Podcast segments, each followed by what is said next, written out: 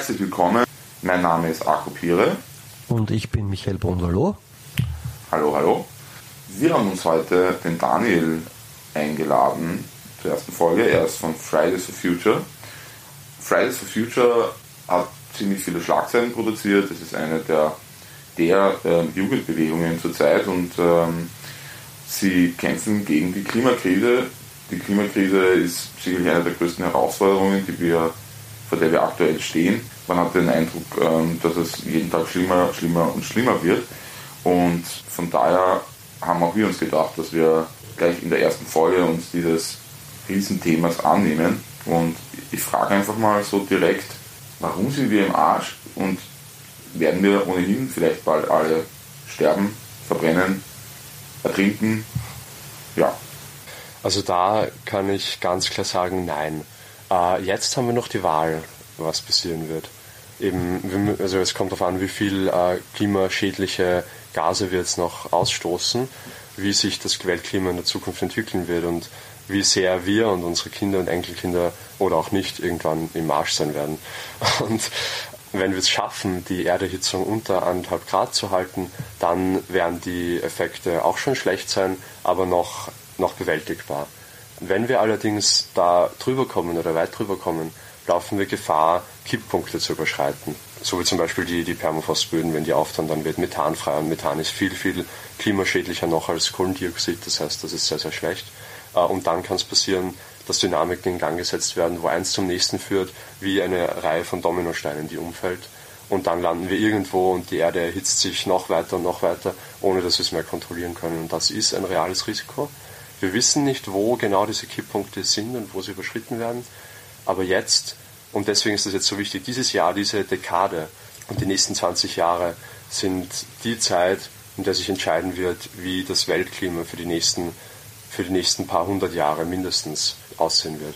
Das heißt, wenn wir es jetzt schaffen, alle gemeinsam unsere Anstrengungen zusammenzutun und, und unsere Strukturen und Systeme zu ändern und, und, die Art, wie wir wirtschaften, zu ändern, sodass es für uns besser wird und für die Welt besser wird, dann sind wir nicht im Arsch. Aber darf ich was nachfragen? Nämlich, also soweit ich das weiß, sind ja auch diese 1,5% Grad Erwärmung eigentlich schon komplett scheiße.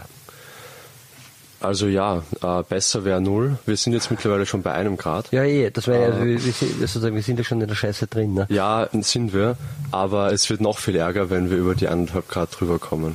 Ja. Und quasi die Effekte, die sich einstellen, wenn wir, wenn wir unter anderthalb Grad bleiben, die sind eben noch leichter mit denen umzugehen, als wenn wir da drüber kommen. Und, und was passiert? Also was passiert auf jeden Fall? Also sozusagen sogar im Best-Case-Szenario? Also ich kann jetzt nicht den kompletten Bericht zitieren, mhm. aber so ein paar Sachen sind etwa der Meeresspiegelanstieg, das Verschwinden von Gletschern, mm, die Zunahme der Häufigkeit von Naturereignissen, also eben Stürmen und Muren und äh, all diesen Sachen, weil einfach mehr Energie in der Atmosphäre ist durch die größere Hitze. Und diese Dinge passieren jetzt auch schon. Und man sieht ja auch die, die Arktis, die irgendwie sich die Eisflächen zurückziehen und so weiter. Das sind Dinge, die wir heute beobachten können. Dürren im Sommer, Ernteausfälle. Das passiert alles schon. Ähm, worum es in der Wissenschaft immer stark geht, sind diese Kipppunkte. Das ist zum Beispiel der Permafrost in der Antarktis, auch äh, das, das Abschmelzen. Und derartige Kipppunkte. Man weiß, glaube ich, noch gar, also man weiß noch gar nicht, was es überhaupt letztlich für Kipppunkte noch geben könnte, die man noch nicht entdeckt hat. Und wenn die einmal überschritten sind, dann gibt es kein Zurück mehr. Also zum Beispiel die Permafrostböden, wenn die auftauen und das ganze Methan frei wird, das ja viel ähm, erhitzender ist noch als Kohlendioxid, dann äh, entwickelt das eine eigene Dynamik, die wir nicht mehr kontrollieren können. Und manche von denen treten eben bereits schon zwischen ein und zwei Grad auf. Das heißt, es gibt diese graduellen Effekte, die ich gerade vorhin beschrieben habe, die dann einfach mit der Zeit immer stärker werden. Aber je höher wir kommen, desto mit der Temperatur, desto wahrscheinlicher ist es, dass wir auch solche Kipppunkte überschreiten und dann die ganz, das ganze globale Klimasystem eine Eigendynamik entwickelt und sich immer schneller aufheizt mhm. und wir eben dann nichts mehr machen können. Und werden wir dann einfach alle sterben? Oder also sterben wir aus? Also ich hoffe nicht. Ähm, ich glaube, es ist eine, eine Frage, die schwer zu beantworten ist, weil ähm, derartig, also na, wir können, wir, wir handeln ja normalerweise so, dass wir die Zukunft auf Basis der Vergangenheit vorhersagen. Und es gibt da so ein, ein Beispiel mit den schwarzen Schwänen. Also es gibt, man sieht jeden Tag nur weiße Schwäne und schließt daraus, dass es in der Welt nur weiße Schwäne gibt. Und das gilt so lange, bis man Kinder? irgendwann einen schwarzen. Das ich geglaubt. Ja, ja, als Kinder sind sie dunkel, aber ah, es gibt manche, die halt als, als Erwachsene auch noch schwarz okay. sind. Und das ist quasi ein Beispiel dafür, dass Dinge, die in der Vergangenheit noch nie passiert sind, nur deswegen, dass es nicht so ist, dass sie nie passieren können. Ne?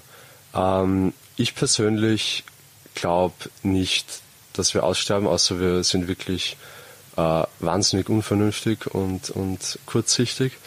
Aber es, die Lebensbedingungen werden sicherlich härter und weniger angenehm und herausfordernder. Und dadurch wird es auch herausfordernder, ähm, global und auch national ohne Konflikte zusammenzuleben. Also du meinst, das Aussterben der Menschheit, dabei handelt es sich um eine reale Gefahr? Ich meine, dass ich es nicht einschätzen kann, weil einfach, ähm, weil man viel von den Dynamiken noch gar nicht weiß, weil das ja quasi, man kann jetzt sagen, Aussterben wann in den nächsten 100, in den nächsten 1000, in den nächsten Millionen Jahre. Wie soll man das voraussagen können? Wobei ich ja glaube, also ich glaube, ein, ein, paar komische Homo sapiens überleben schon. Ne? Die Frage scheint mir eher, wie viele und welche auch. Also so die Leute, die halt super viel Kohle haben, werden sie irgendwo richten können. Ne? Ja, ja. wollte nämlich auch ob, ähm, ob es nicht äh, stark selektive Betroffenheiten dann auch gibt. Ne? Absolut gibt es die, die gibt es ja auch jetzt schon. Äh, zum Beispiel die ganzen also bei, der, bei, den, bei den Weltklimakonferenzen sieht man, dass da gibt es verschiedene Gruppen, wo Staaten eben sich zusammenschließen und eine davon ist eben die Gruppe der kleinen Inselstaaten. Mhm. Und na, das sind die, die als erstes dann vom Meer verschlungen werden, wenn eben der Meeresspiegel steigt. Und das sind aber auch die, die am wenigsten Ressourcen zur Verfügung mhm. haben und sich deswegen teilweise oft am schwersten durchsetzen mhm. können in solchen Verhandlungen. Also ja, drum, wir bei Fridays for Future sagen ja auch nicht nur Klimarettung, sondern wir sagen auch Klimagerechtigkeit, mhm. eben weil das ein, ein, globales Problem ist, dass man auch, wo man auch diese globalen Ungleichheiten mhm. beachten muss. Ich denke mir, in, keine Ahnung, in den Niederlanden ist mehr Kohle da oder in Großbritannien für Dämme als in Bangladesch. Genau, absolut, ja. Ja, aber ähm, du bist ja unter anderem hier, um das äh, eben zu verhindern.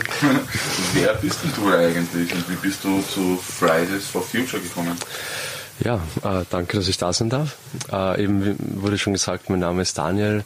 Ich studiere äh, Südasien und Tibet Wissenschaften sowie Psychologie. Und wie bin ich zu Fridays gekommen? Ja, natürlich über mein, meine also ich habe eigentlich schon, wie ich noch in der Schule war, meine vorwissenschaftliche Arbeit über die Klimakrise geschrieben und von dem her war das der Bezug und die, das Bewusstsein schon da. Und dann habe ich über einen Auslandszivildienst in Indien Leute kennengelernt, die wieder Leute kannten, von denen eben welche, von denen ich dann gehört habe, dass die jetzt so, so Freitagsdemos anfangen wollen. Und, und ja, und natürlich bin ich dann da dazugekommen.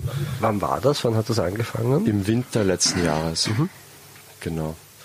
Und also wir haben vor, vor einigen, also so ein, eineinhalb Monaten das einjährige Jubiläum gefeiert oder halt, ja, mehr oder weniger. Ähm, und so, genau, ich war dann so ab dem ersten oder zweiten Klimastreik eben bei den Demos und dann, wenn man halt mal da dabei ist, dann führt so eins zum anderen. Jetzt bin ich da. Und ähm, Fridays for Future, äh, Future ähm, wie for Future ist auch lustig, eigentlich ein Finanzprodukt, ne? äh, for Future, äh, wie ähm, haben sich die denn eigentlich gegründet? Hm, ähm, Fridays for Future natürlich, der Hintergrund ist ein bisschen, dass äh, der, der Schulstreik der Greta Thunberg eben so um die Welt gegangen ist dieses Bild von so einem kleinen Mädchen, das da allein vor dem schwedischen Parlament sitzt und halt gegen die Klimakatastrophe protestiert. Äh, und dann haben sich überall auf der Welt ähm, diese Gruppen gebildet. Fridays for Future ist in dem Sinne eine sehr, sehr dezentrale Organisation. Und in Österreich hat es in Wien begonnen. Das waren ein paar, äh, drei, drei Leute im Besonderen, die bei der COP, bei der Conference of Parties, also der Weltklimakonferenz waren. Das war damals in Katowice. Und die haben eben dort auch die Greta getroffen und sich dann gedacht, eigentlich braucht es Fridays auch in Wien. Und haben halt einmal am, am Heldenplatz eine Demo angemeldet und so bei den ersten Streiks waren so 15 Leute. Und wir sind da im Winter, weil es kalt war, herumgelaufen und haben skandiert und Lieder gesungen. Und dann kam der 15. März. Und bis zum 15. März war Fridays eigentlich, also ich bin immer hingekommen, weil es nett war und weil es, weil es mir wichtig 15. war. 15. März 2019. Ja, Ja. 2019. Ähm, ja. Und es war, hatte aber auch immer ein bisschen den Charakter von einem kleinen Freundestreffen irgendwie. Und langsam sind so mehr Leute gekommen und das Bewusstsein ist gestiegen und natürlich am Anfang der große Aufschrei, dürfen die Schüler überhaupt das, dass sie da nicht in die Schule gehen, niemand hat über das Klima geredet, alle haben darüber geredet, ob die Schulpflicht durchgesetzt werden muss. Ähm, und dann am 15. März waren plötzlich tausende Leute auf der Straße. Das war der erste weltweite Klimastreik wo junge Leute überall auf der Welt eine Demo organisiert haben gegen die Klimakatastrophe an diesem Tag. Und auf einmal waren die Straßen voll mit Leuten aller Altersgruppen und, und verschiedenster Hintergründe. Und dann war Fridays in den Medien und, und bekannt. Und seitdem eben bemühen wir uns auf dem aufbauend, wirklich einmal eine Lösung zu erreichen. Und wie seid ihr organisiert als Bewegung oder als Organisation? Also wir or- orientieren uns bei dem Organisationssystem an der Holokratie. Das ist so ein Konzept, das eigentlich auch aus Unternehmen kommt, wo es eben darum geht, Hierarchien möglichst flach zu halten und die Partizipation möglichst, ähm, möglichst gut zu verteilen, das den Vorteil hat, dass man viele Leute einbinden kann und Arbeit gut verteilen kann, aber auch, dass die Gemeinschaft gleichzeitig eben gemeinschaftlich organisiert bleibt. Und das hat es uns dann auch ermöglicht, dass dieses schnelle Wachstum, weil Fridays ist ja im Prinzip in der Organisation von zehn Leuten so im Winter 2019 auf jetzt, ich glaube, wir sind in Wien wohl so 100, 120 Leute, wenn man alle, alle zusammenzählt äh, und österreichweit nochmal mehr. Und, mhm. äh, und es gibt eben Arbeitskreise, verschiedene, die verschiedene, sich um verschiedene Aspekte kümmern unserer Arbeit.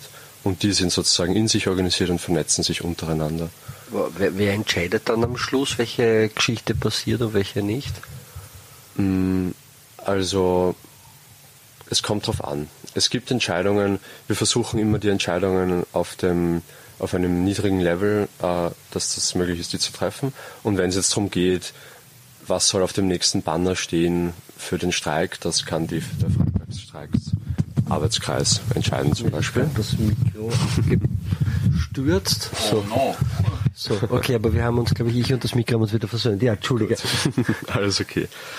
Ähm, und wenn es eben Entscheidungen sind, die strategisch wichtig sind und die, die auch die gesamte Bewegung betreffen, dann gibt es sozusagen Leute, die aus den Arbeitskreisen sich treffen und nochmal vernetzen, wo es ist sozusagen aufeinander abgestimmt und koordiniert wird.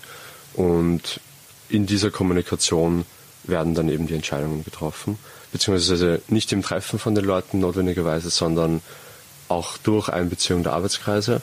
Und das ist halt die Kommunikationsplattform. Aber, aber gibt es sowas wie eine, wie eine Koordination, die dann am Schluss. Äh, nein, wir wollen vermeiden. Also wir haben jetzt nicht ein Gremium von Leuten, die dann die Chefs sind und, und alles entscheiden, weil eben das, also wir sind ja, wir sind ja jetzt kein Unternehmen, wo wir sagen, es gibt die Unternehmensführung und die anderen kriegen halt dann Geld, dass sie das machen, was sie sagen, sondern wir sind so eine, eine Gruppe von engagierten Leuten, die, wo auch viele Leute gute Ideen haben und, und sich einbringen wollen. Und so versuchen wir diese Entscheidungsstrukturen möglichst breit zu halten, damit alle eben einen Platz finden in der, in der Bewegung. Und das hat bisher eigentlich sehr gut funktioniert. Es gibt natürlich Entscheidungen, die, die schnell irgendwo getroffen werden müssen. Es gibt Leute, die sind schon länger dabei, Leute, die sind noch nicht so lange dabei, Leute, die kennen sich in einem Bereich mehr aus als andere und andere dafür in einem anderen. Und das wirkt sich natürlich auch darauf aus, wer dann in Entscheidungen was sagt. Aber generell ähm, haben wir Entscheidungen auf, auf demokratischer Basis. Ja, und das ist ja auch so, dass ihr immer dargestellt werdet als äh, Schülerinnenbewegung. Seid ihr das? Also seid ihr vor allem Schülerinnen und Schüler? Ähm, Gibt es auch andere? Also es, damit hier beispielsweise auch ähm, eine Veranstaltung von euch entdeckt, die sich Generationendialog äh, nennt. Ähm, ja, seid ihr, seid ihr alle Schülerinnen und seid ihr alle so super jung und seid ihr eine Generation in der Organisation? Ähm, hm, natürlich, das ist ein bisschen auch in der Entstehung von Fridays, die, weil die Greta halt die Schule bestreikt hat und dieser Schulstreik sozusagen der, der Ausgangspunkt und der Kern von Fridays war und irgendwie auch ist. Fridays for Future als Gruppe in Österreich ist von Studierenden gegründet worden, was jetzt aber eigentlich im Anspruch von dem, was, was es sein soll, nicht direkt eine Auswirkung hat. Fridays ist eine Jugendbewegung, ähm, also sozusagen wir als junge Generation fordern, was nicht nur die Verantwortungsträger auf Staatenebene schon längst unterschrieben haben, sondern was eigentlich auch unser Geburtsrecht sein sollte, nämlich eine lebenswerte Zukunft für uns und für unsere Nachkommen. Und in der Bewegung gibt es Studierende und Schüler hauptsächlich. Wir versuchen auch noch andere äh, Leute zu erreichen, wie zum Beispiel Lehrlinge oder, oder andere junge Leute. Aber es steht natürlich auch Älteren offen. Da, da, darf ich da was nachfragen? Also erste Frage, weil es mich schon lange beschäftigt, sagt man Greta Thunberg oder Greta Thunberg? Ich kann kein Schwedisch, deswegen würde ich es wahrscheinlich sowieso nicht richtig aussprechen. Ja, okay, ich glaub, fair enough. Ja. Ich glaube, es war, ich glaube, es war, ich glaube, es war Thunberg. genau. Aber, aber ich, ich habe auch keinen Plan. Aber um, so, da gibt's ja relativ viel Kritik immer wieder an der Greta Thunberg, ähm, dass das in Wirklichkeit eine Instrumentalisierung ist, da die Eltern dahinter stecken, dass da ältere Leute dahinter stecken, dass da Marketinggeschichten dahinter stecken. Ich glaube, jetzt ist sogar der Name Fridays for Future als Markenname eingetragen worden äh, mhm. von ihr, wo es jetzt vielleicht sogar gute Gründe dafür geben kann, dass halt nicht irgendein Unternehmen sich draufsetzt, aber gleichzeitig heißt das eigentlich, dass da, dass da statt dass es demokratische Strukturen gibt, eigentlich jetzt so die Gruppe das sehr stark kontrolliert. Also wie, wie, wie seht ihr das? Wie äh, gibt es da die Gefahr auch so von einer starken Personifizierung oder findet ihr das eigentlich eh positiv, dass es da so ein, ein, ein, eine Galionsfigur gibt? Wie hm. seht ihr die Kritik? Hm. Ja, es gibt natürlich immer, also es gibt viele Leute, denen, die, denen das nicht gefällt, dass es jetzt Fridays gibt. Zum Teil, weil sie von der Zerstörung der, des Weltklimas profitieren persönlich, wie zum Beispiel gewisse Konzerne. Äh, andererseits aber auch, weil sie sich das teilweise gar nicht vorstellen können, wie das sein kann, weil sie Dinge auch vielleicht falsch verstehen oder eben aus also in einer ganz anderen Weltsicht leben. Und deswegen wird es, glaube ich, immer Leute geben, die sich noch irgendwas einfallen lassen, einfach um die Bewegung zu versuchen zu diskreditieren, was ähm, natürlich Unsinn ist. Und so ist es auch mit diesen Instrumentalisierungsvorwürfen. Also es gibt viele Statements von der Greta, wo sie eben auf das, also zu dem Stellung nimmt. Und unabhängig davon, die Fridays-Bewegung ist eine internationale, komplett dezentrale Jugendbewegung. Und ich glaube, es gibt also das das ist so riesig und so nicht ähm, hierarchisch global gesehen, dass man das in diesem Sinn gar nicht instrumentalisieren kann.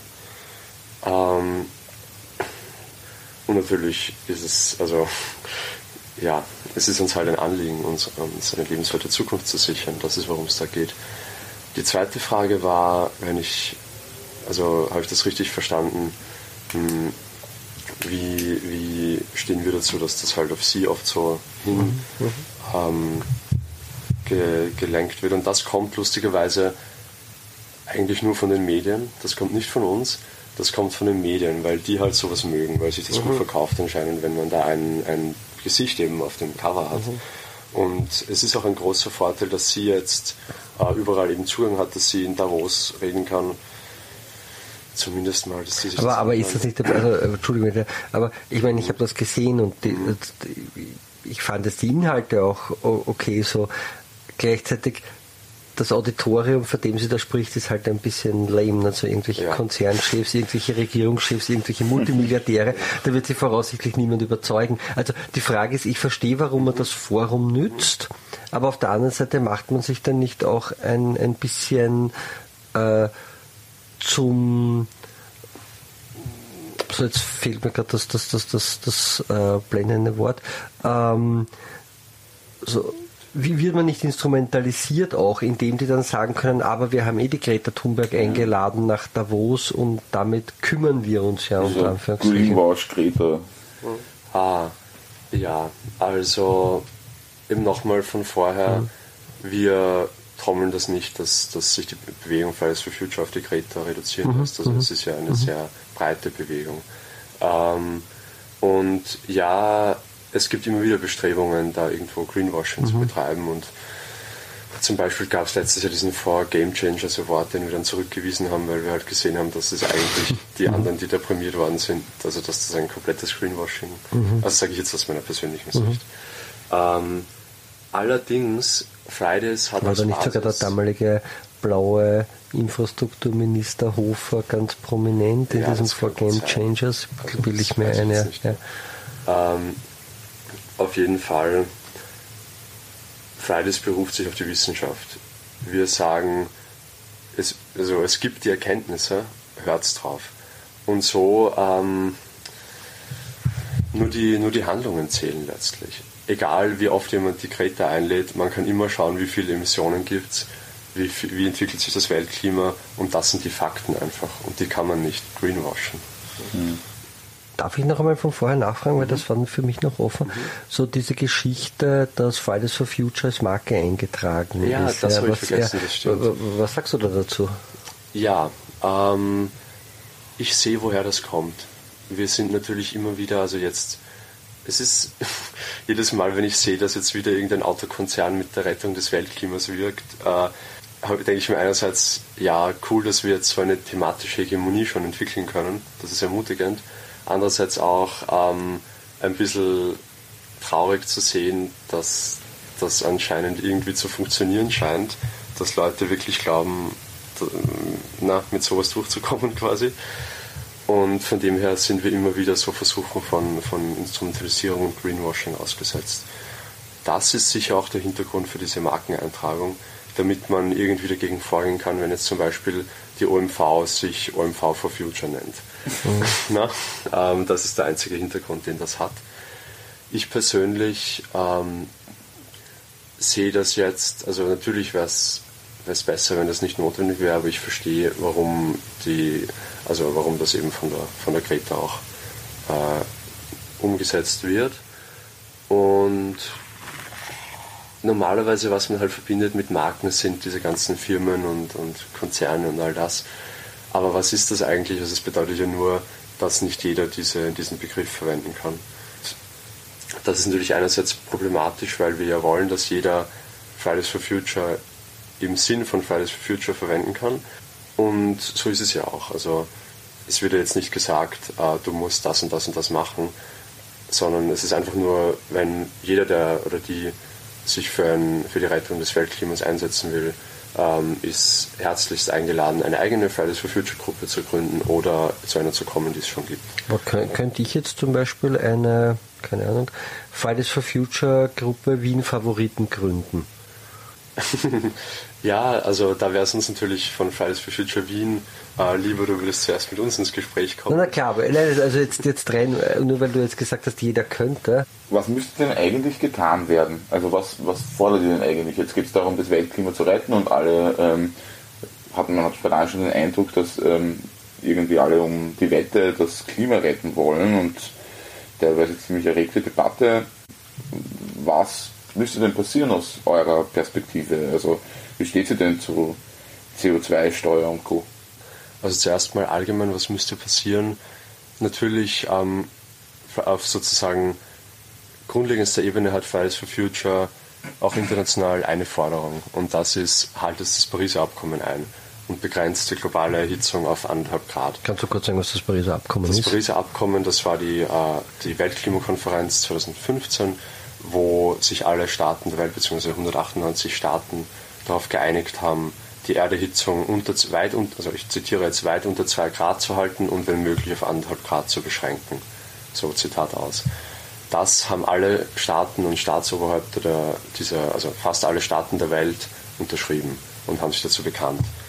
Halten tun sie sich leider nicht daran und deswegen braucht es jetzt uns Junge, die, die dann daran erinnern, an ihre Verantwortung und daran, dass sie sogar, also ne, es braucht eine globale Jugendbewegung, nur damit Regierungen das umsetzen, wozu sie sich schon längst bekannt haben. Weißt du noch der zweite Teil der Frage? die, die Frage war eigentlich, ähm, wie denn das dann passieren soll. Also was, Ah ja, genau. was müsste denn, Genau. ähm, also da gibt es ja äh, beispielsweise, es gibt ja mehrere Sektoren, also darum wird das ja dann oft diskutiert. Ich glaube, es waren es vier. Ähm, Industrie, Verkehr, Wohnen. Macht diese Einteilung überhaupt Sinn, so wie man das diskutiert? Und äh, wenn ja, wo müsste man denn da am stärksten ansetzen? Ja, Also uns wird ja zum Beispiel immer ähm, gesagt, dass die, diese CO2-Steuer ähm, sozusagen, ähm, also die ist ja total stark in der Debatte und manchmal hat man den Eindruck, ähm, Steuer drauf und alles ist gut. Gleichzeitig sozusagen ähm, hat man den Eindruck, dass das Ganze immer sehr ähm, als ein Verzicht, den alle leisten müssten, ähm, daherkommt. Ist das so? Sagen, retten wir das Klima, indem wir einfach alle weniger konsumieren, tun, was auch immer? Also ich meine, also wie, wie, soll das denn, also wie retten wir denn das Klima? Also. Fridays for Future. Genau. Ähm, wie vorher gesagt, eben die zentrale Forderung, wir müssen das Klima retten, eben das Pariser Abkommen, anderthalb Grad. Äh, die anderen Sachen ergeben sich aus dem, was ist jetzt die logische Konsequenz davon, was müssen wir eben machen, wie du richtig sagst, um das Klima zu retten. Äh, und das sind jetzt dann keine Sachen, die wir aus, die wir vertreten, weil es uns halt gefällt oder weil wir es sympathisch finden, sondern das ist faktenbasiert. Das sind Dinge, die notwendig sind. Ähm, wie jetzt das gelöst werden kann, da gibt es natürlich ganz verschiedene Ansätze. Fest steht, es braucht eine grundlegende Transformation. Es wird nicht reichen, irgendwo ein paar Technologien zu ersetzen. Es wird nicht reichen, irgendwo ein paar Leute auszutauschen, sondern wir müssen als Gesellschaft und auch als Weltgesellschaft, wenn man so will, äh, unsere, unsere Lebensweise ändern, unsere Wirtschaftsweise ändern. Und das ist etwas sehr, sehr Umfassendes und sehr, sehr Grundlegendes. Und es gibt natürlich verschiedenste Maßnahmen jetzt. Zuerst möchte ich ein bisschen auch auf das eingehen, weil du das auch jetzt ansprichst mit dem Verzicht. Ähm, erstmal, na, was ist Verzicht überhaupt? Verzicht wird ja so definiert, dass man etwas nicht macht, was man eigentlich gerne machen würde aus irgendeinem Grund und was einem eigentlich gut täte. Und ich persönlich sage nicht, dass Fridays for Future Verzicht vertritt. Ich würde sagen, Fridays for Future vertritt, von den, also die Sachen zu unterlassen, die uns eigentlich nur schaden würden. Langfristig schaden werden, aber auch kurzfristig vielleicht gar nicht so viel Sinn ergeben. Zum Beispiel ähm, wird oft geredet über den Konsum, wir müssen unseren Konsum reduzieren. Das klingt erstmal sehr nach Verzicht. Ne? Ähm, es ist nämlich so, auch wenn wir jetzt, also wir haben einen enormen Energieverbrauch jetzt global und auch national und wir können nicht darauf hoffen, dass hoffentlich in den, in, in den nächsten Monaten, weil wir müssen dieses Jahr noch die Emissionen reduzieren, damit sich das ausgeht, irgendeine Wundertechnologie kommt und wir sofort alles umstellen können. Das heißt, wir müssen zusätzlich zur Umstellung auf erneuerbare Energien, müssen wir auch unseren Konsum reduzieren. Ist das jetzt Verzicht? Wenn man sich anschaut, ähm, es gab schon 2018 einen offenen Brief von Wissenschaftlern und Wissenschaftlerinnen, die zum Beispiel dazu aufgerufen haben, äh, vom Bruttoinlandsprodukt als Wohlstandsindikator wegzukommen. Das hat einerseits den Hintergrund, dass es äh, für die Welt schädlich ist, immer mehr Wachstum und immer mehr Produktion und andererseits gar nicht wirklich was bringt. Es gibt Studien, die Konsum mit Glück, äh, mit subjektivem Glückempfinden korrelieren und man sieht, dass es sozusagen eine Art Wurzelfunktion ist. Das heißt, es beginnt mit einem recht linearen Zusammenhang. Das heißt, wenn die Grundbedürfnisse erfüllt werden, geht es einem besser. Das ist auch Konsum. Das ist wichtig. Darüber hinaus, irgendwann aber flacht die Kurve immer mehr ab und man sieht, Also, dass es eigentlich gar gesagt, nicht ich brauche das Bring hat. 27. T-Shirt nicht mehr. Ja, ganz genau. Danke. Ja, so. Danke für die Vereinfachung. Weil ich glaube, wenn wir jetzt anfangen über Wurzelfunktionen, dann, steigen uns die Leute aus. ja. Und so haben wir erfahren, dass Michael auf 26 T-Shirts hat. Ja, ich habe sogar mehr, ich gestehe es. Ich hatte eine Zeit lang so einen T-Shirt-Sammelwahn, aber über den möchte ich jetzt nicht sprechen. Ja, und das ist ja oft, also na, vielleicht viele, also wir kriegen das ja auch dauernd vermittelt. Viele Dinge glauben wir nur zu brauchen, weil es uns die Werbung dauernd einredet, mit der wir bombardiert werden im öffentlichen Raum, im Fernsehen, im Radio, überall im Prinzip. Und diese konstante Beschallung mit, mit Werbemist, sage ich jetzt polemisch, ähm, ist nicht nur für die geistige Gesundheit negativ, sondern auch macht uns glauben, dass wir unser Glück durch Dinge erreichen können, durch die wir das gar nicht erreichen können. Also das ist einfach in der Natur der Sache, dass wir als Menschen vielfältige Bedürfnisse haben, die wir längst nicht alle durch Konsum erfüllen können. Und es macht uns eigentlich, also es geht uns nicht besser, wenn wir das versuchen. Und deswegen ist in dieser Konsumreduktion, das kann Erleichterung sein, das kann Freiheit sein und das kann auch, also dann können wir uns wirklich fragen, was brauchen wir, um, um ein gutes Leben zu haben. Und dann werden wir wohl sehen, dass es eben nicht das 26. T-Shirt ist. Aber da, da, als, als ehemaliger T-Shirt-Hammer muss ich dir widersprechen. Nein, du hast völlig recht. Aber ich, ich, habe, eine, ich habe eine Frage, nämlich, ähm, ich meine, der Akku hat jetzt die Rutsche gelegt und du hast sie natürlich äh, genommen, nämlich so der Verzicht. Mhm. Äh, und ich stimme dir auch tatsächlich zu. Gleichzeitig ist die Frage, ob diese, diese Diskussion über den Verzicht aller nicht ein bisschen auch wegwischt die Frage der Verursacher, weil ob ich jetzt 26 oder 27 T-Shirts habe, mhm. wird voraussichtlich deutlich weniger verändern als die Emissionen äh, der zehn größten Ölkonzerne mhm. und ähm, die Art und Weise, wie politisch verhandelt wird, wie Straßen gebaut werden, wie mhm. äh, klimaschädliche Konzerne rauspumpen, Waffenindustrie, Rüstungsindustrie, Werbeindustrie und so mhm. weiter so. Absolut. Oder die Art und Weise, wie die Textil- und Modeindustrie funktioniert, weil mhm. Also ich meine, es ist ja kein Zufall, dass wir irgendwie, also der Michi zumindest hunderte T-Shirts hat. Also. Absolut, ja. Ich möchte darüber nicht sprechen. ja, und wahrscheinlich, also kann man, könnte man jetzt eine Person, also man kann eine Person nicht für das verantwortlich machen. Und darum danke auch, dass du das nochmal mhm. ansprichst. Das ist ganz, ganz zentral und ganz, ganz wichtig. Ähm, weil natürlich eben diese Konzerne, die unglaublich schlecht, also für das Klima produzieren, die Sachen produzieren, die in diesem Ausmaß gar nicht gebraucht werden und die dann eben diese Werbung, also Milliarden für Werbung ausgeben. Adidas zum Beispiel hat, ich glaube, ich habe jetzt die Zahlen vergessen, aber ich habe da mal eine, eine, Auflistung gesehen, die haben wirklich Milliarden für Werbung ausgegeben. Mhm. Uh, und dann zu sagen, ja, die Konsumenten sollen entscheiden, ist einfach nur zynisch. Mhm und natürlich bequem, weil man sich dadurch aus der Verantwortung stehlen will. Das machen Regierungen leider, das machen Konzerne leider ähm, und das muss aufhören. Es braucht eben systemische Lösungen und deswegen sagen wir auch bei Fridays nicht, die Leute müssen ihren Konsum verändern. Das ist wirklich nicht unsere zentralste Forderung. Unsere zentralste Forderung ist, wir müssen als Gesellschaft und als, also ja, als, als Staaten, als Staatengemeinschaft unsere Lebensweise verändern. Das ist eine systemische Frage. Der Klimawandel lässt sich nur systemisch lösen. Das bedeutet, dass man Regierungen in die Pflicht nimmt und dass man Konzerne in die Pflicht nimmt, eben entsprechend ihrer Verantwortung. Ja. ja. Und diese, diese persönliche Perspektive ist auch Teil davon, aber nicht der, der große Teil, sondern diese eben, wie du richtig gesagt hast, es ist die Infrastruktur, die Infrastruktur, die sich ändern muss, die Rahmenbedingungen müssen sich ändern. Ich kann zum Beispiel nicht zu irgendjemandem gehen und sagen, er soll nicht mehr Auto fahren, wenn es keine Öffis in seinem Ort gibt. Ne? Äh, und darum braucht es halt dort Öffis. Oder, oder, oder es ist auch eine Sachen. Kohlefrage. Ne? Ich kann zu niemandem genau. sagen, nimm nicht das billige T-Shirt, genau. äh, das halt unter verdammt miesen Arbeitsbedingungen produziert ist, wenn die Leute halt einfach keine Kohle haben, mhm. äh, um sich halt die Kleidung aus dem Waldviertel zu kaufen oder absolut, so. Ja, absolut. Also drum auch Klimagerechtigkeit wieder der Slogan. Mhm. Das ist, das ist eine, eine Sache, wo man eben auf alle schauen muss und das allen ermöglichen muss und das uns ermöglichen muss, allen äh, auf eine Weise zu leben, die für uns gut ist und die für die Welt gut ist. Mhm. Ja, ich finde das ja auch gefährlich eigentlich ein bisschen, weil, also, also angenommen, ich wäre ja der, bei den Kollektivvertragsverhandlungen der Arbeitgeberverhandler, mhm.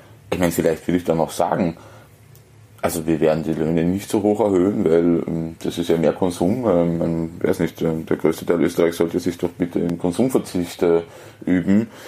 Und was mir daran auch noch eingefallen ist, weil sozusagen was bei diesen Verzichtsdebatten dann nie kommt, man könnte ja eigentlich auch auf Arbeit verzichten oder auf sozusagen ein Ausmaß an Arbeit. Ne? Mhm. Sprich Arbeitszeitverkürzung, ich sage es jetzt einmal einfach so. Genau. genau. Also, das kommt dann halt nie. Voll. Also ich persönlich mag das Wort Arbeitgeber nicht, weil, na, wenn man ja. nur das äh, wörtlich auftrennt, wer gibt denn seine Arbeit? Aber ähm, ja, total. Es gibt jetzt auch immer wieder Altern also neue nachhaltige Wirtschaftskonzepte. Zum Beispiel, ähm, also eben wie schon, ich habe vorher schon diesen, diesen offenen Brief der Wissenschaft von 2018 erwähnt, der eben eben solche alternativen Wirtschaftsformen fordert.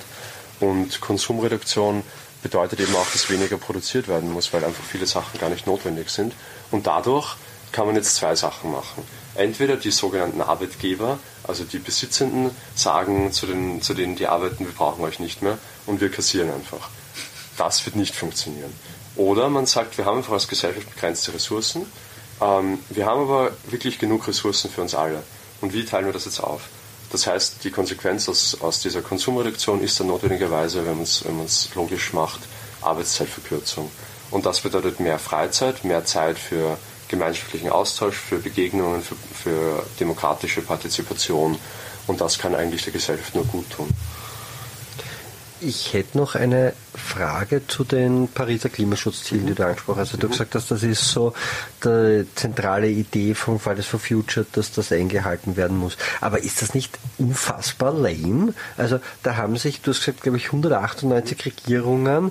ähm, die zum, zum Großteil lobbyiert worden sind, wahrscheinlich von bestimmten Konzerninteressen zusammengesetzt und haben irgendwie so das Mindest, Mindest, Mindest, Mindest, Minimum von irgendwas ähm, äh, festgehalten und ist das nicht schon ein extrem defensiver Ansatz zu sagen, das muss es sein, da müsste doch viel mehr und viel schneller passieren? Also das, das sollte man jetzt auch nicht falsch verstehen. Ähm, ich meine mit dem das Pariser Abkommen einhalten, die Erderhitzung auf anderthalb Grad begrenzen. Mhm. Und das ist unglaublich weitreichend. Das mhm. ist eine riesige Forderung. Und das wird unser, ganze, unser ganzen Wirtschaftssystem, unser Gesellschaftssysteme umkrempeln ähm, zum Besseren, wenn wir es richtig machen. Und das ist eben, das ist eine, also hm, das ist die Aufgabe des Jahrhunderts. Und nicht nur deswegen, weil sie, das wird Jahrhunderte danach auch noch beeinflussen, ob wir das schaffen oder nicht. Was schon ein bisschen lame ist, ist die Unverbindlichkeit des Pariser Abkommens. Äh, das heißt, die Staaten haben sich nicht zu bestimmten Zeitabschnitten verpflichtet, wo sie Meilensteine erreicht haben müssen, noch so sehr. Äh, sie haben sich nicht verpflichtet, gewisse Maßnahmen umzusetzen. Wozu sie sich aber verpflichtet haben, ist nationale Klimapläne vorzulegen, die Jahr für Jahr verschärft werden müssen. Hm, aber es also, gibt ja keine Sanktionen, wenn sie es nicht tun, ne? Nein, und das ist ja. auch ein Problem, weil sie sich einfach nicht dran halten. Mhm. Und darum braucht es eben uns als Fridays for Future. Und darum braucht es uns alle als Zivilgesellschaft, die sagen, ihr müsst jetzt handeln. Wir brauchen diese Veränderung und wir, es wird sowieso Veränderung passieren. Ne? Das Klima wird sich verändern. Das heißt, gestalten wir die Veränderung zu, unserem, zu unserer positiven Entwicklung oder werden wir von einer Veränderung irgendwann überrollt, die wir nicht mehr kontrollieren können und die uns dann in all, wer weiß was für Zustände mitreißen wird. Apropos Kontrolle, es gibt ja auch diese wenig verwunderlich unter ähm, ja, der Industrie und industriellen recht ähm, populäre Position, dass man durch neue Technologien sozusagen die ganze Sache einfach lösen könnte. Und teilweise sind da, also da gibt es ja teilweise richtig bizarre Vorschläge, dass man irgendwie Emissionen einfach in den Boden leitet und was weiß ich was.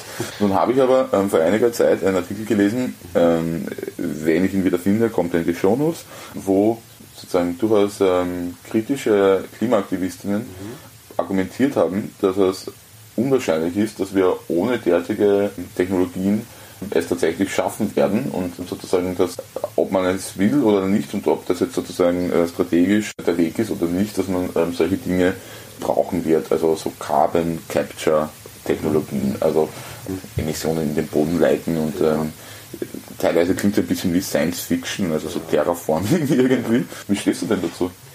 Also, Zuerst mal so eine Anekdote. Es gibt eine Millionen Jahre alte Technologie zur Carbon Capture und äh, Lagerung von CO2 im Boden und das sind Bäume. also ich finde es ein bisschen lächerlich, wenn man jetzt sagt, äh, wir müssen irgendwie riesige Maschinen da aufbauen, die das machen. Na, ähm, na, also ja, und hm, über die, über die Bedeutung von, von Wäldern und Pflanzen für den Menschen, das ist ein riesiges Kapitel, wo man reden könnte.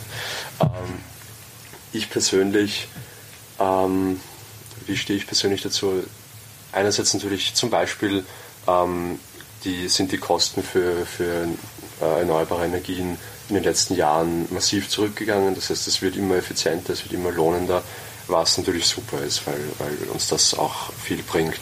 Und das ist wirklich zu begrüßen. Also natürlich, jeder Beitrag ist wichtig. Ich sage jetzt nicht, es muss so sein und diesen Beitrag brauchen wir nicht. Wir brauchen alle Beiträge. Was ich, wo ich aber sage, was man, wo man echt aufpassen muss, ist, wenn das als Entschuldigung verwendet wird, um zu sagen, wir müssen ja nichts verändern. Wir können ja genauso weiter produzieren wie vorher, weil wir haben ja jetzt diese erneuerbaren Energieträger. Das wird auch nicht funktionieren, einfach deswegen, weil auch die hergestellt werden müssen und weil auch weil auch für die Produktion eben Ressourcen draufgehen und weil das Verschmutzung bewirkt und weil eben endloses Wachstum auf einem begrenzten Planeten nona nicht möglich ist. Es gibt natürlich Leute, die sagen, man kann das Wachstum vom Ressourcenverbrauch entkoppeln, aber die gibt es schon seit Jahrzehnten und es hat einfach nicht funktioniert bisher. Abgesehen davon, dass es gar nicht notwendig ist für, unser, für, für ein wirkliches gutes Leben. Das heißt, natürlich ist es für Konzerne bequem zu sagen, weil die ja, also beziehungsweise wahrscheinlich eher die Konzernchefs dann halt richtig viel Geld scheffeln durch diesen immer größer werdenden Verkauf. Aber na, auch das allein wird die nicht glücklich machen. Äh, Sage ich jetzt aus psychologischer Perspektive. Und ja, Technologien sind auch wichtig, aber Technologien sind ein kleiner Teil der Lösung und das sollte man nie vergessen. Es ist eh schon ein bisschen angesprochen worden, nämlich die Frage, wie wir denn eigentlich dahin kommen. Ja. Nun gibt es ja jetzt in Österreich eine Regierung zum Beispiel, die ja angeblich die beste bei, das Beste beider Welten vereint. Habt ihr als äh, Fridays for Future euch eigentlich das Regierungsprogramm angeschaut und wenn ja, was haltet ihr von den Maßnahmen 1, 2, 3 Ticket und Co.? Also wir haben uns natürlich das Regierungsprogramm angeschaut und wir bei Fridays for Future sind auch nicht, ähm, sind auch nicht parteipolitisch. Das heißt, wir laden alle ein, ähm, zur Lösung beizutragen. Und von dem her ähm, haben wir uns eben das Regierungsprogramm angeschaut und begrüßen auch einige Maßnahmen, die da drinnen sind, weil es sind zum Beispiel Klimaneutralität ähm, bis, also bis einige Jahre vor, bevor dem, was die EU vorgibt, 2040. Äh, das ist natürlich sehr gut, das ist, was wir brauchen. Ähm, aber also das ist eine, eine komplexe Frage. Ich persönlich würde auch kritisieren, dass die, die Klimagerechtigkeitsaspekte, die Gerechtigkeitsaspekte noch ein bisschen äh, unterbetont sind und wir haben eben auch eine sogenannte Klimaprüfung gemacht vor der letzten Wahl, wo Wissenschaftler und Wissenschaftlerinnen unabhängige diese Regierungsprogramme analysiert haben von allen antretenden Parteien und ähm, die, die Bestnote, und wir brauchen nicht weniger als, das, als diese Bestnote, hat keine der Parteien bekommen. Die ÖVP nicht, die Grünen aber auch nicht. Und das heißt, wir werden denen jetzt genau auf die Finger schauen, wir werden kontrollieren, was die machen und die Fakten werden es berichten, ob sie, ob sie am richtigen Weg sich befinden oder nicht. Und im Moment ist es leider noch nicht sehr ermutigend, weil Österreich ist, es gibt ein, ein Ranking der Klimaambitionen. Österreich ist auf Platz 38, was eigentlich richtig schlecht ist, hinter China sogar. Ähm, und das heißt, es gibt wirklich, wirklich Aufholbedarf. Und es gibt ein paar ambitionierte Vorhaben. Ich meine, das 1, 2, 3 Ticket ist gut, das ist ein kleiner Aspekt, der, der hilfreich ist, ÖFI-Ausbau ist hilfreich. Ähm, man kann das nicht eben auf ein paar, auf, auf, auf das reduzieren, aber es gibt eben ein paar begrüßenswerte Maßnahmen. Es gibt einige Maßnahmen, die fehlen, wie zum Beispiel äh, die, also die CO2-Steuer, auf das bin ich vorher noch nicht eingegangen.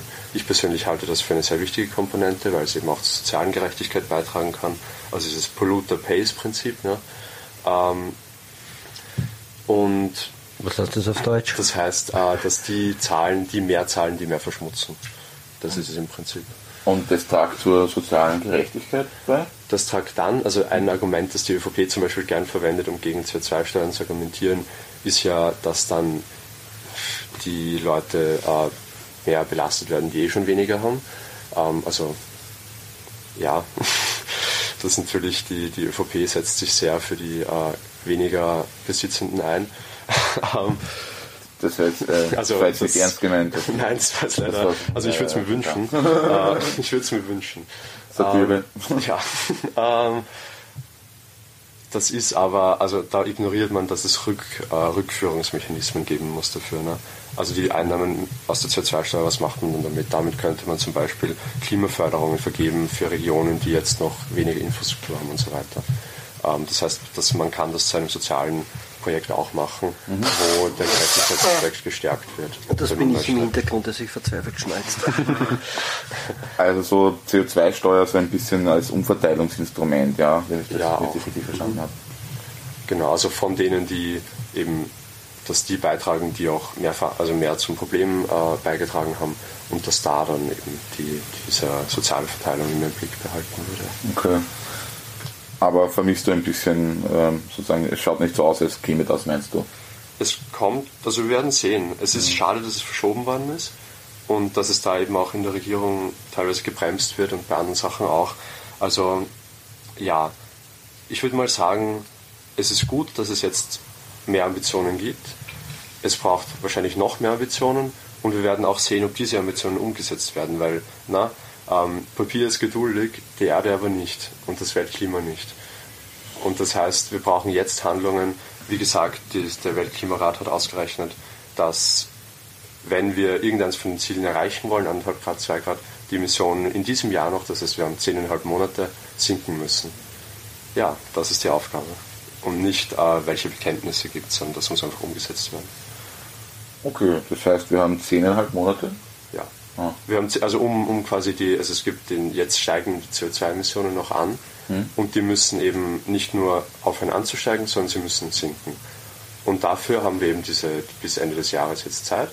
Äh, und dann haben wir Zeit, klimaneutral zu werden, global bis 2050, aber natürlich Europa als wohlhabende Nation, also Nationenverbund mit historischen Emissionen, wäre es eigentlich angebracht zu sagen, wir schaffen es bis 2040, weil wir können das. Und andere Staaten, die es schwerer haben, hätten dann ein bisschen Zeit noch, um nachzuziehen. Okay. Weil wenn wir sagen bis 2050, dann hat das die Voraussetzung, dass alle, alle anderen auch bis 2050 das schaffen. Und ihr als Fridays for Future sozusagen wollt das weiterhin unterstützen als Bewegung durch Druck auf der Straße, wenn ich das richtig verstehe? Ja, wir müssen. Ne? Also wir sind, wir sind die, die dann auch betroffen sein werden. Mhm. Ähm, und wir, wir müssen jetzt auch diesen Druck erzeugen, weil es ist einfach bisher noch nicht genug passiert. Und das heißt, wir werden so lange Druck auf der Straße machen, wir werden so lange auch das Gespräch suchen mit allen Akteuren, wir werden so lange ähm, zu Veranstaltungen gehen, wir werden so lange äh, mit den Wissenschaftlern Veranstaltungen machen. Wir werden so lange in, in Regierungsprozesse versuchen, uns einzubringen und eben jeden Freitag auf der, auf der Straße äh, demonstrieren und weltweite Klimastreiks veranstalten, bis das Problem gelöst ist. Okay. Weil nichts anderes bleibt uns übrig auch. Na, dann hoffe ich ja, wir haben Erfolg. ja, jetzt sind wir da schon ans Ende eigentlich gekommen. Dann bedanke ich mich ganz herzlich beim Daniel. Ich Danke, bedanke dass mich. ich da sein kann. Danke dir. Ich bedanke mich ganz herzlich bei den hoffentlich sehr zahlreichen Zuhörerinnen und Zuhörern. Und natürlich bedanke ich mich auch beim Amelinghaus, das uns den Raum zur Verfügung gestellt hat. Danke, danke, danke. Der Michi schaut mich an, er will noch was sagen. Na, alles ah, Liebe. Alles Liebe. Das ist ein schönes Schlusswort. Alles Liebe.